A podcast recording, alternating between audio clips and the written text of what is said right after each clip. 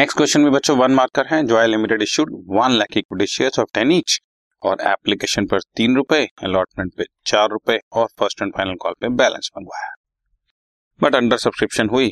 95,000 shares के लिए पैसा रिसीव हुआ, शेयर्स हमने अलॉट कर दिया। कोई शेयर होल्डर थी सोनम जिसको हमने 500 शेयर्स दिए थे, उसने हमें अलॉटमेंट मनी नहीं दी।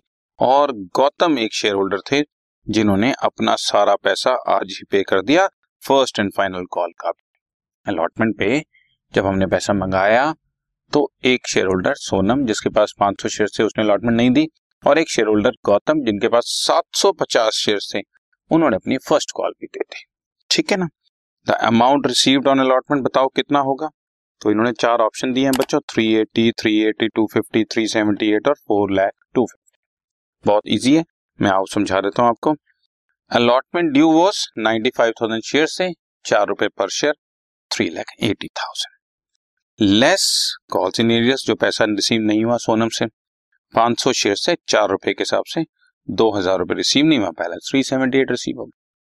और जो मिस्टर गौतम थे उनसे कॉल्स इन एडवांस रिसीव होगी, उसको हमने ऐड कर दिया। 750 शेयर्स पर बैलेंस बचे हुए फर्स्ट कॉल के 3 रुपए, तो 750 शेयर्स पर 3 रुपए 2,250 रिसीव हो गए। Total amount received on allotment was 3,80,250, यानी कि सॉल्यूशन इज सी। तो ये देखो हमने सी ही लिखा हुआ है और ये मैंने इसको मार्क भी कर दिया, बट आप वहां पर इसी तरह से सी लिख के उसको एक्सप्लेन करेंगे।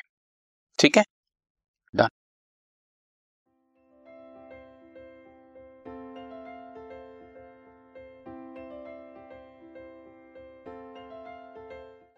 This podcast is brought you by Hubhopper and Shiksha Abhiyan. अगर आपको ये पॉडकास्ट पसंद आया तो प्लीज़ लाइक, शेयर और सब्सक्राइब करें, और वीडियो क्लासेस के लिए शिक्षा अभियान के यूट्यूब चैनल पर जाएं।